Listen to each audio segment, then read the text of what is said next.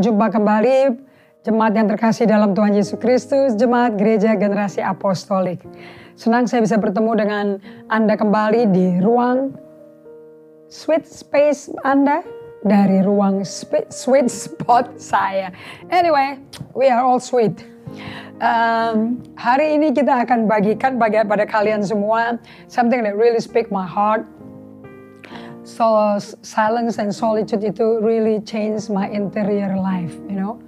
Uh, saya berdoa kehidupan Anda pun dari kesaksian yang Pastor Evelyn ada bagi ke saya dari beberapa jemaat that you really uh, honor the solitude time with the Lord, menghormati waktu sendirian dengan Tuhan di tempat yang sunyi untuk berhenti dan mendengar Tuhan. I really respect that dan tapi terlebih lagi Tuhan pasti menghormati kalian lebih dari segala-galanya.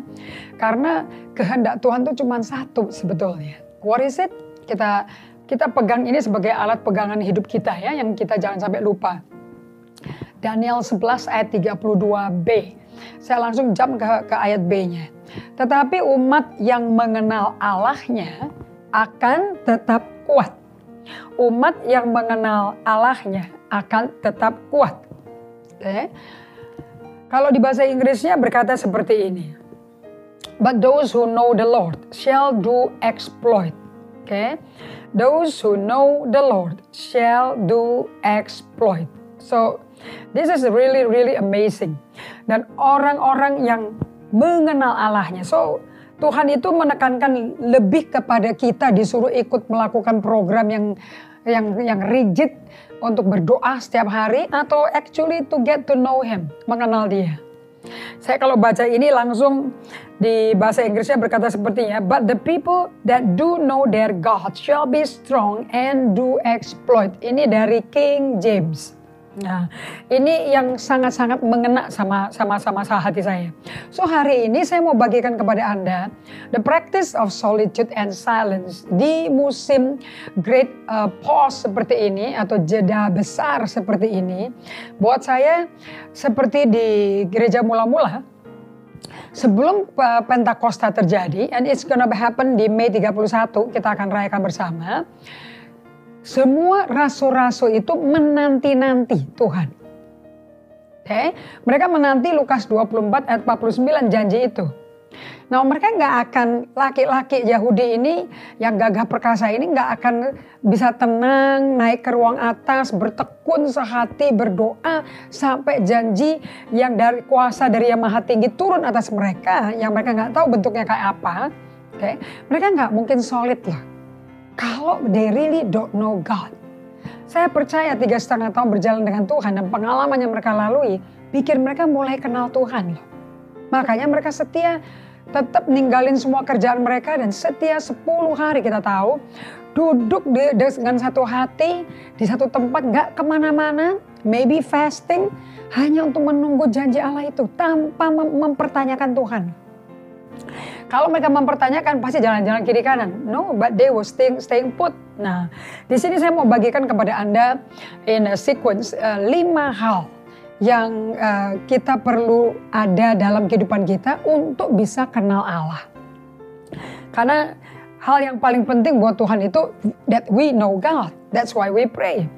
Nah, oke, okay, nomor satu di Matius 7 ayat 7 dikatakan di uh, Injil Matius mintalah, kamu akan terima. Carilah, kamu akan ketemu. Ketuklah, pintu akan dibuka. Itu adalah sesuatu yang mengajarkan kepada kita bahwa bukannya kita yang menginisiasi doa atau menginisiasi pertemuan dengan Tuhan. Actually semua pertemuan dengan Tuhan saya consistently perhatikan itu dimulai dari Tuhannya. Nah waktu Tuhan menyentuh hati kita, kita mesti kejar So Matius 7 ayat 7 dan 8 itu speaking about pursuing God. Kalau Anda dipanggil sama Tuhan, karena saya sudah bagikan bahwa uh, doa itu sebetulnya undangan Tuhan. It's not a program. Seperti saya pegang kata-kata Yesus. Marta, Marta, kenapa kau kecewa dan khawatir? Maria melakukan satu hal yang perlu. So it is perlu that kita spend time sama Tuhan. So that we know Him. Karena kekristenan ini bukan agama, tetapi relationship. Oke, okay? so ciri-ciri orang yang membangun hubungan, of course harus meresponi dan kepingin kenal. Ada rasa kepingin rindu, kepingin ketemu, kepingin kenal. So nomor satu, to know him, you have to pursue him. Nah, saya mau bagikan pada Anda semuanya, untuk mengerti apa yang saya bagikan ini, tentu model teladan yang saya pelajari, model manusia ya, itu namanya Raja Daud. So saya mau promosi pada Anda, perkenalkan buku dari guru Alkitab yang sangat reliable, Andrew Womack. Pelajaran dari Raja Daud, bagaimana menjadi sahabat Allah sehingga bisa menghadap, menghadapi pembunuh sebagai menjadi pembunuh raksasa. How to become a friend of God so that he can conquer the giant. Kayak dia bisa mengalahkan si raksasa tersebut, Goliath itu. Kalau dia nggak kenal Tuhan nggak mungkin. So get this book, oke. Okay? Dan satu lagi dari Guillermo Maldonado, doa yang membahas menghasilkan breakthrough. Ini musimnya untuk kita break, breakthrough, break out, break forth, break forth, and breakthrough. Belajar dari buku ini, and you will have uh, apa yang saya bagikan ini menjadi gaya hidup. Oke, okay?